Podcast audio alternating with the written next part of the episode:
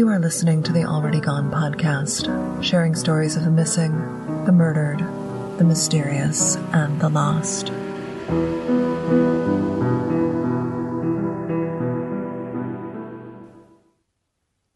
Just last week, I was in Birmingham. That's Birmingham, Michigan for my southern listeners, at the Baldwin Library, looking up news stories about a man who was murdered back in 1977. While I was in town feeding change into a parking meter across from Shain Park, I was reminded of another woman, not too different from myself, one who also took her child to school and drove to Birmingham with things to do. She parked her car in town that morning.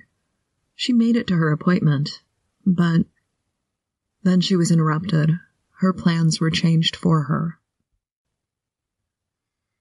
There are some people and some couples that you look at and think, wow, they really have it all. They're healthy, they've got beautiful children, they're good looking, they're easy to talk to, they have a nice house, a good job, they drive a nice car. And you look at them and think, oh, their life must be so good.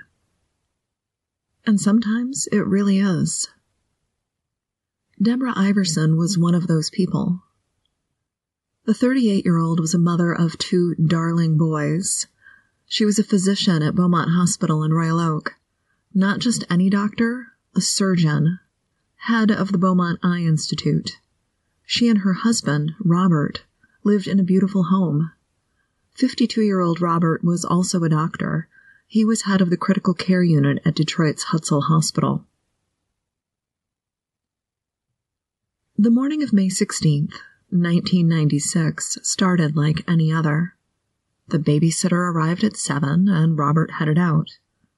About an hour later, Deborah left the house with their oldest son, taking him to school.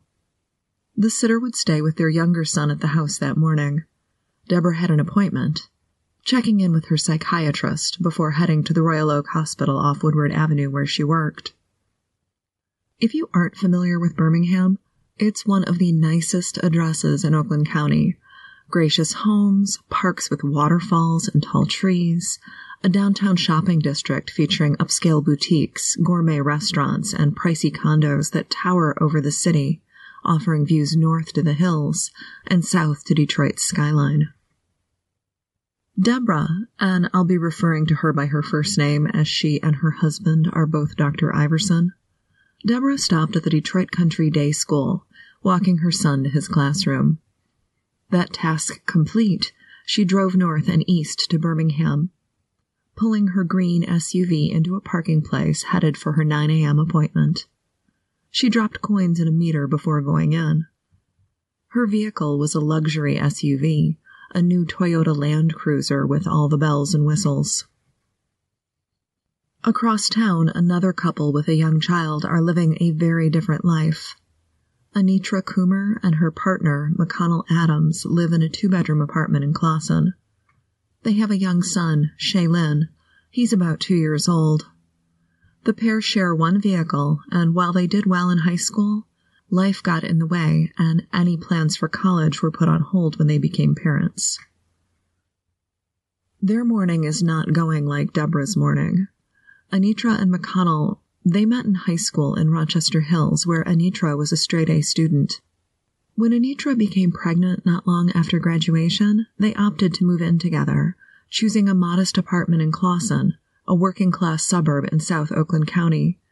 As I said, they live just a couple miles from Birmingham, but it's a different demographic. On the morning of May 16th, Anitra dressed their young son and readied him for daycare. Anitra and McConnell are out of money and they are out of ideas. They're behind on their rent, they owe money to their daycare provider, and they are desperate for a way out of their situation. I'd like to stop here and suggest that one or both of them consider looking for work or taking on a second job, but that's not going to happen. Instead of doing that, they're crafting a plan. McConnell has a BB gun that looks just like a handgun, and the two decide that there is an easy fix to their troubles. They're going to rob someone. They're thinking that with a quick infusion of cash, they can get things squared away, They only need like a thousand, twelve hundred dollars maybe, and that would be enough to get caught up on rent and keep their son in daycare. It's the morning of May 16th when the couple puts their plan in motion. McConnell intends to brandish the weapon, use it to frighten the victim. He thought the BB gun was realistic enough to threaten someone into handing over their purse. They drive out of Clawson, likely traveling west on 14 Mile Road, then north on Woodward into the heart of downtown Birmingham. They drive through town looking for a target, and that's when they spot the Land Cruiser the luxury SUV that Deborah Iverson parked there just 20 or 30 minutes earlier. I wonder if they consulted the meter and saw that time was running low. Surely the owner of this vehicle has access to the money they need. Anitra pulls into a parking space next to the Toyota. McConnell hops out, peering into the windows of the SUV. He spots a pair of car seats in the back, revealing that this is a woman's car. He told Anitra they'd found their mark, and the pair waited. When Deborah appeared, the couple watched. Is this her? She looked prosperous. She's dressed nicely. Her hair is done. She's wearing expensive jewelry. McConnell is ready, and Deborah, who's focused on her car and mentally thinking about her workday or maybe her two young boys, she approaches the Toyota, and McConnell steps behind her, pressing the revolver into the small of her back and hustling her into the back seat of the vehicle. Anitra climbs behind the wheel of the SUV and they drive off. It's 9:50 a.m. We don't know for certain what happens next. Anitra and McConnell aren't talking, and Deborah, well, she doesn't get to share her version of events. At 10:08 a.m., Deborah cashes a check at a Michigan National Bank in Southfield. The check is made out to cash and it's for $1,000. We're at a critical time in our story. Anitra and McConnell have the money they need, but they also have this woman, this tearful, frightened woman. I'm not making assumptions. Deborah is terrified, tearful, begging. From her wallet, she produced pictures of her young sons. She's showing them to Anitra and McConnell.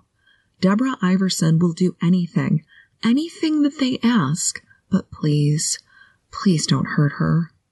She has these little boys, you see. Will you look at them? Look at the two boys, sons that she loves. Deborah wants, she wants more than anything, more than anything at all to get back to these children. Despite having enough cash to pay their back rent and solve their financial problems for the time being, it's not enough. The young couple in the Land Cruiser, one of them driving, the other holding a gun on Deborah, they've started to argue. McConnell wants another check. Anitra wants to get this woman out of the car and get herself out of this situation. At 11 a.m., they arrive at another branch of the Michigan National Bank this one near M59 and Crooks Road in Rochester Hills, where they cash a second check. This one is for $300. Anitra guides the Land Cruiser aimlessly through town. They have their cash, their money woes are over, but what now? The kids, and really, Anitra and McConnell are about 20 years old. They're still kids, and they hadn't thought their plan through. Not really. How did snatching a purse turn into carjacking? How did it turn into kidnapping? They have the money, but what now? Can they just let her go? The pair are talking, bickering, snapping back and forth. And I'm certain that Deborah weighed in from the back seat. Yes, let me go. I won't tell anyone. Please. I have children. I'm a doctor. I help people. Please. Deborah is clutching the photo of her boys, but Ricky and Colin, they will not see their mother again. Maybe they didn't set out to kill her, that nice woman, Deborah Iverson, the mother and wife and doctor. Maybe they would have let her go, but they slipped, these kids. McConnell said Anitra's name, her unusual, distinctive name. How many 20 somethings with long, curly, reddish blonde hair and pale complexions are named Anitra? That afternoon, Ricky isn't picked up from school by his mother as planned. When the school calls the Iverson home, the babysitter hurries to retrieve him from school after calling Deborah's phone and getting no answer. Robert also received a call from the school looking for Deborah. He has not heard from her, and another call is placed to her cell phone. This too goes unanswered. Robert calls the ophthalmology clinic at Beaumont, and they tell him Deborah never made it to work. Robert Iverson's next call is to the Bloomfield Hills police. 38 year old Deborah Iverson is missing. On the evening of May 16th, a man who lived near the Stony Creek Metro Park noticed a new Toyota SUV parked on the side of the road. If Stony Creek Metro Park sounds familiar, we've been here before. The Tara Grant case, episode 16. Her husband, Stephen Grant, scattered parts of Tara's body throughout the Stony Creek Metro Park.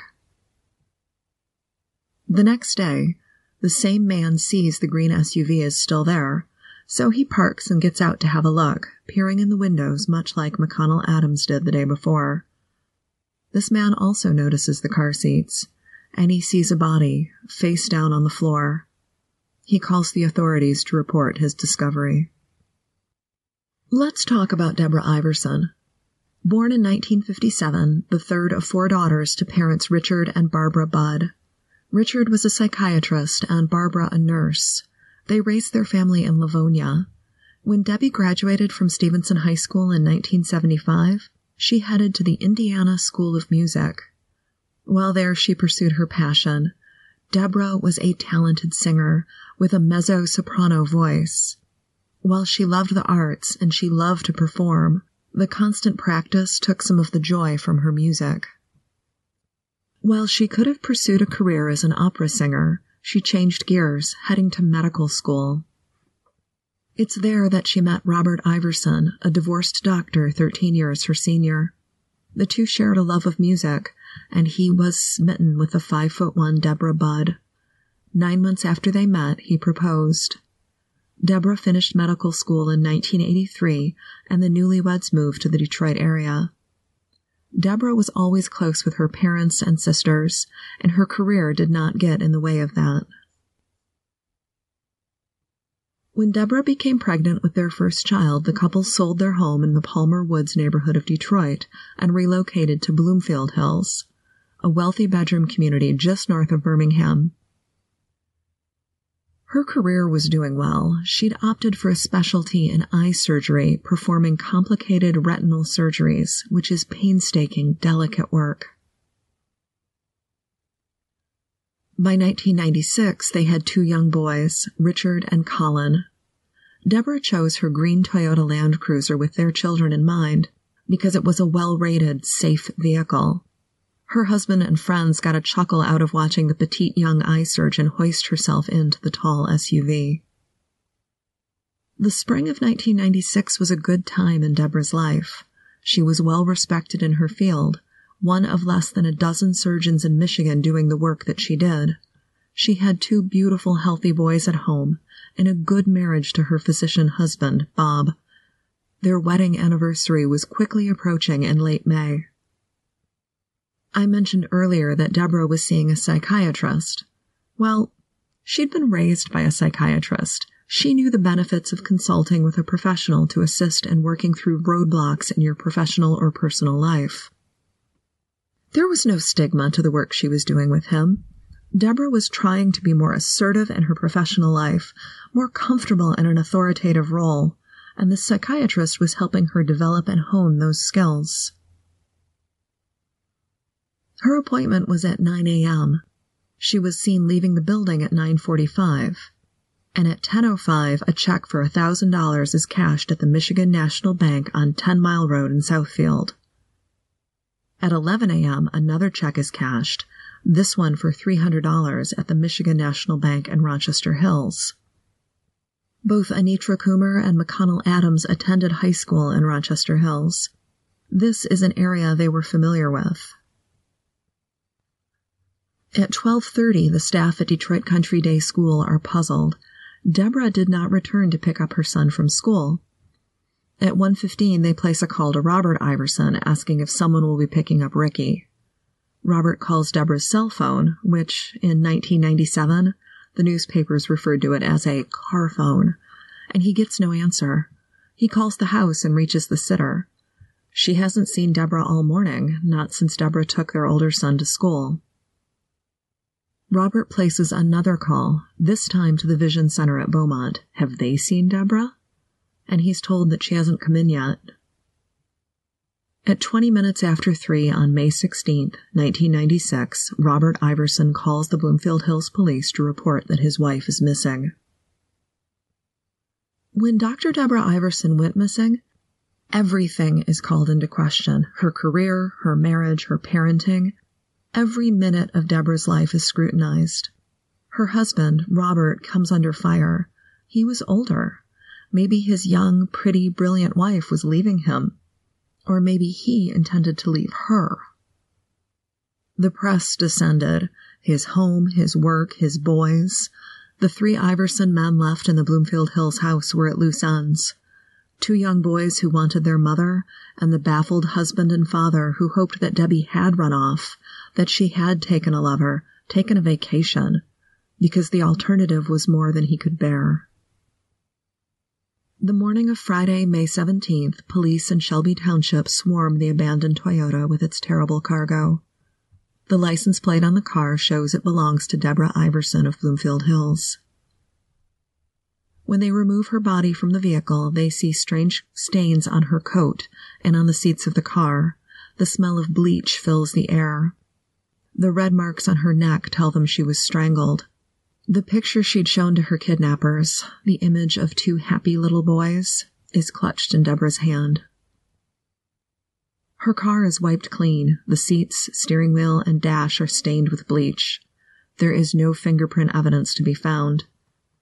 I don't think there was anything found in that car that would link it to the young couple from Clawson who kidnapped Deborah the day before. So all eyes turned to Robert Iverson, the good doctor who was at work in Detroit all day on the 16th. Nothing out of place on his schedule. It was he who reported her missing after learning she never made it to work. It was Robert Iverson who put their sons, four year old Ricky and two year old Colin, to bed that night telling them that mommy would be home soon. And I'm certain that as he did that, he hoped he was telling them the truth. On Saturday, May 18th, Robert went to the press asking for help in finding who took his wife, the mother of his young sons. He offered a $25,000 reward for information, a cash reward that kept getting larger and larger as the summer went on. I remember when this case was in the news. It was everywhere. If a woman, a doctor no less, wasn't safe in Birmingham, then who was? Everyone was talking about it. Everyone had an opinion. This couldn't be a random crime. It had to be a setup, a hit. Was Robert having an affair? He was older than his pretty wife. Oh, maybe she was having an affair. The speculation was at best distasteful. How do you grieve your wife and console your children when everyone thinks you're guilty? That you killed your wife, the mother of your children. Oh, you have a female sitter that comes to the house each day? The sitter wasn't safe from scrutiny either. During the summer of 96, no one knew who killed Deborah Iverson. There was a lot of speculation that her husband was involved, but I just remember feeling really sorry for him and for their children. Robert Iverson had an airtight alibi. He was at work at Hutzel Hospital in downtown Detroit all day long. Of course, Robert Iverson had money, and money can buy things like violence. Eventually, Robert offered a $500,000 reward for information about the murder of his wife, but even that was met with skepticism.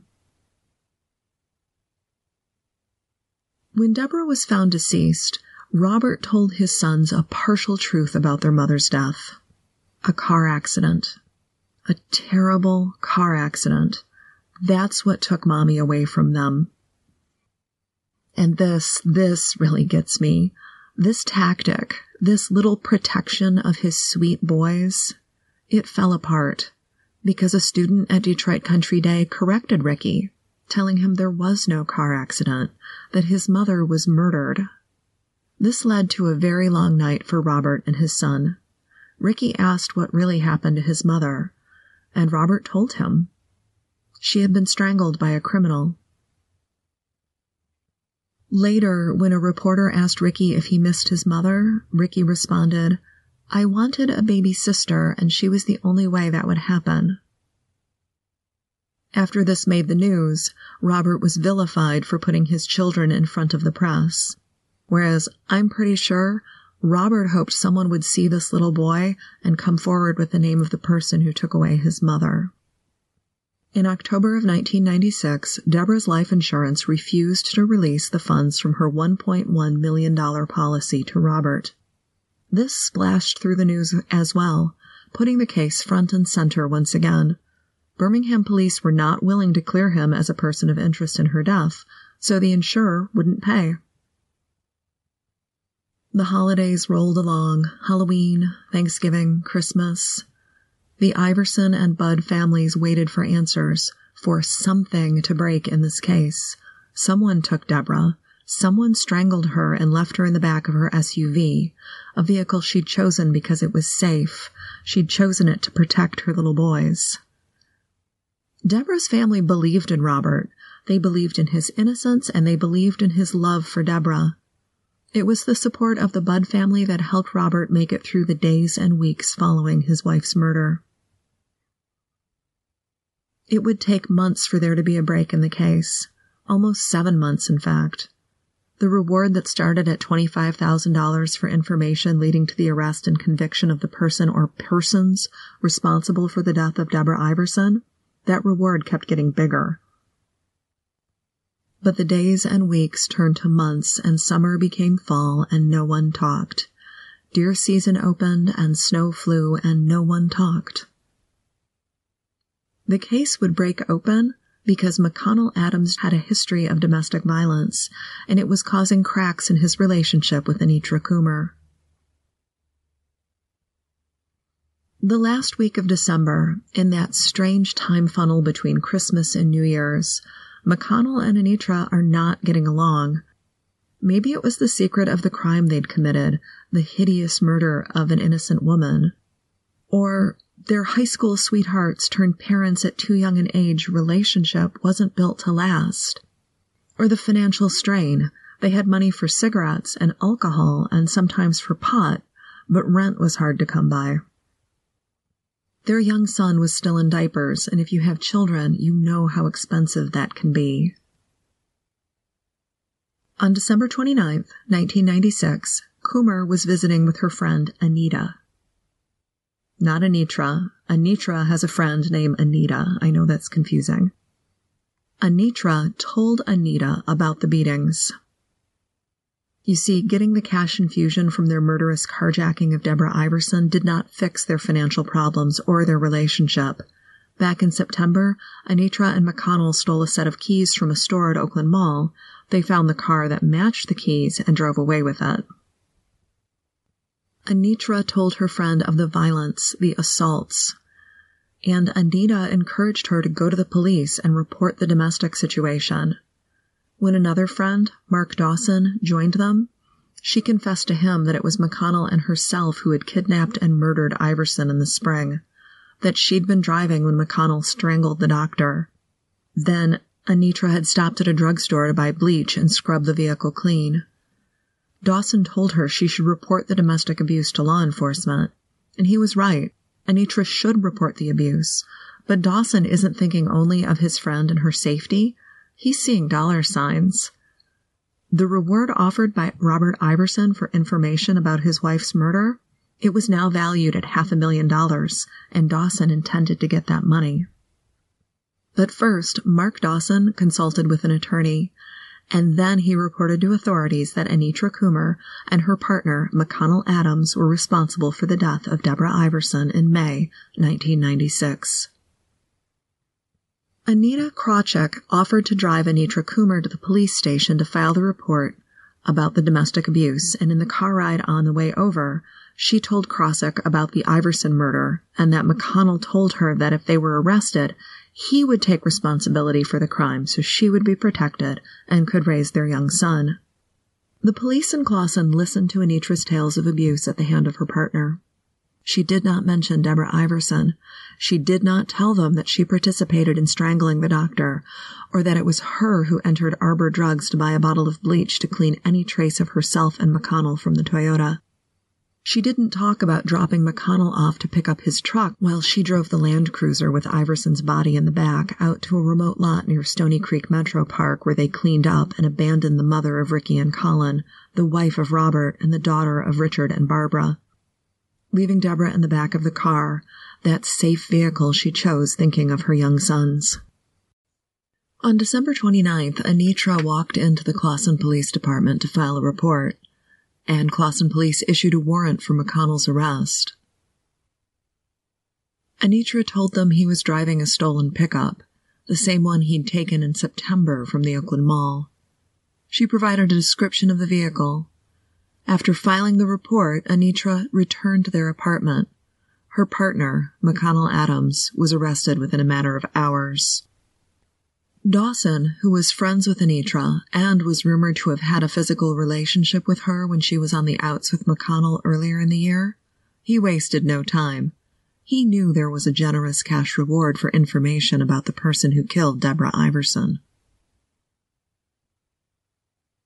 When Anitra headed to the police station to report the abuse, Dawson got on the phone. He started by contacting a lawyer, and it was the next day, December 30th, when his lawyer reached out to the sheriff's department with information on the case. That evening, deputies went to Coomer's apartment. At least five of them showed up at her door, three in uniform and two plain clothes. They wanted to speak with her about Dawson's tip. One of the deputies was Oakland County Sheriff's Lieutenant Bill Cusick. He'd been the public face of the investigation. He'd appeared on television multiple times over the last several months talking about the case. Anitra Coomer knew exactly who he was. She was frightened by the officers at her apartment. It was nearly midnight, and just a couple of hours earlier, the 20 year old had been drinking and smoking marijuana. Her two year old son was sleeping in his bedroom, and she asked that they not disturb him. Cusick said he needed to talk with her about Deborah Iverson, and Anitra began to cry.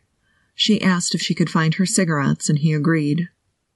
She sat down, lit up a cigarette, and began to talk.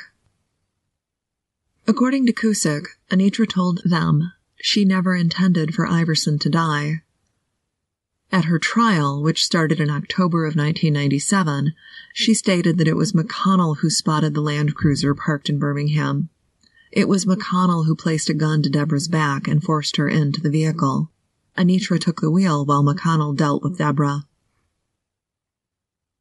At one point, after they'd gotten $1,300 from two banks, it was McConnell who asked for the belt from her coat. She thought he was just going to tie Iverson up. When she stopped at a stop sign, she looked in the rearview mirror. McConnell was no longer kneeling over Deborah Iverson in the back seat. He was seated on the rear seat. Their eyes met, and he told her, Anitra, it's done. It's over. Well, that's one version of events. That's what was presented at trial.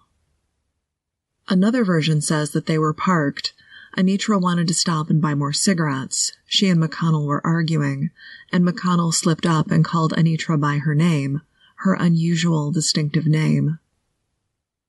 Realizing that they were now caught, Anitra pulled the belt from the loops of her coat and started strangling Deborah with it. She tired from the physical effort involved in killing an innocent woman, and McConnell took over, finishing the task. The third version is that they drove the Land Cruiser to an Arbor drugstore, and McConnell stayed in the vehicle with Deborah while Anitra went inside to buy cigarettes as well as bleach and paper towels. When she returned to the SUV, Iverson was deceased. McConnell had killed her while Anitra wasn't around. Whatever version is the truth, the result is the same. Deborah Iverson is dead. Anitra Coomer and McConnell Adams made off with $1,300, and that money solved some of their problems, at least for a little while. But things between the young couple continued to unravel. There was domestic abuse, more crime, including stolen vehicles, but they tried to keep it together for the sake of their son. It was New Year's Day, 1997, when Robert Iverson received an early morning phone call. It was the Oakland County Sheriff. They informed him that they had solved the case and were on their way to his home. A story in the newspaper said that it occurred to Robert that maybe they were coming for him, to arrest him for the murder of his wife. After months of grief and worry, trying to raise his boys without his wife while facing the sadness and the loss and the looks, the suspicion from his neighbors and coworkers and patients, he was relieved. There was an answer. But the randomness of Deborah's death, that she was quite literally in the wrong place at the wrong time, weighed on him. While it was January 1st that he learned why his wife had died and who had killed her, resolution would not be quick. The trial of Anitra Coomer and McConnell Adams did not begin until October of 1997. During the trial, the prosecutor laid out a case that made Anitra and McConnell's involvement in Deborah Iverson's death very clear. On the day after the murder, May 17th, the couple paid their daycare provider the $480 they owed and caught up on back rent of about $600. Their daycare provider testified that when McConnell paid the overdue bill on May 17th, he had suffered a hand injury and was wearing a bandage. Maybe he got that injury while strangling Deborah, who, according to the autopsy, fought him and struggled hard for her life. There was evidence linking Anitra to the murder as well. Her fingerprints were on the two checks that Deborah Iverson made out to cash on May 16, 1996. Anitra and McConnell were tried together with separate juries, and both were found guilty of first degree felony murder and kidnapping. At their November 1997 sentencing, Robert Iverson asked the judge to hold Adams and Coomer responsible, not just for murdering his wife. He wanted them held responsible for the three children whose lives were upended by their actions.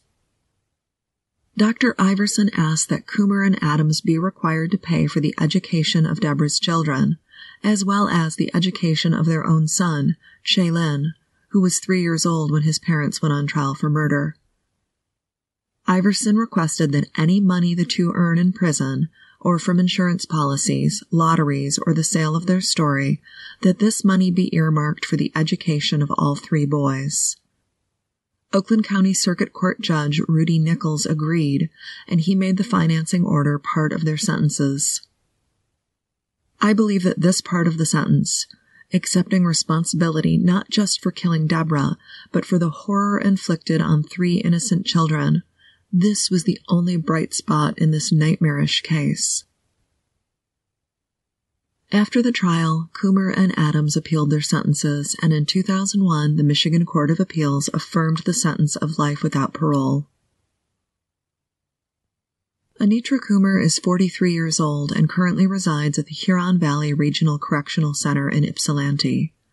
McConnell Adams is 42 years old and resides at the Thumb Correctional Facility in Lapeer. In November of 1997, using more than $60,000 in donations from Deborah's friends, family, and colleagues, the Deborah Bud Iverson Ophthalmic Learning Center at William Beaumont Hospital's Eye Institute opened in her honor. In addition to learning materials and technology, the center also features photos of Deborah at her work and is a fine remembrance of a good, talented woman taken too soon. The Already Gone podcast is a bi weekly show featuring stories from Michigan and the Great Lakes region.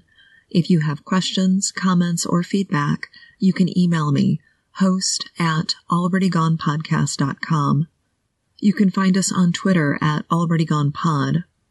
Want to look at some of our sources or to do some additional reading?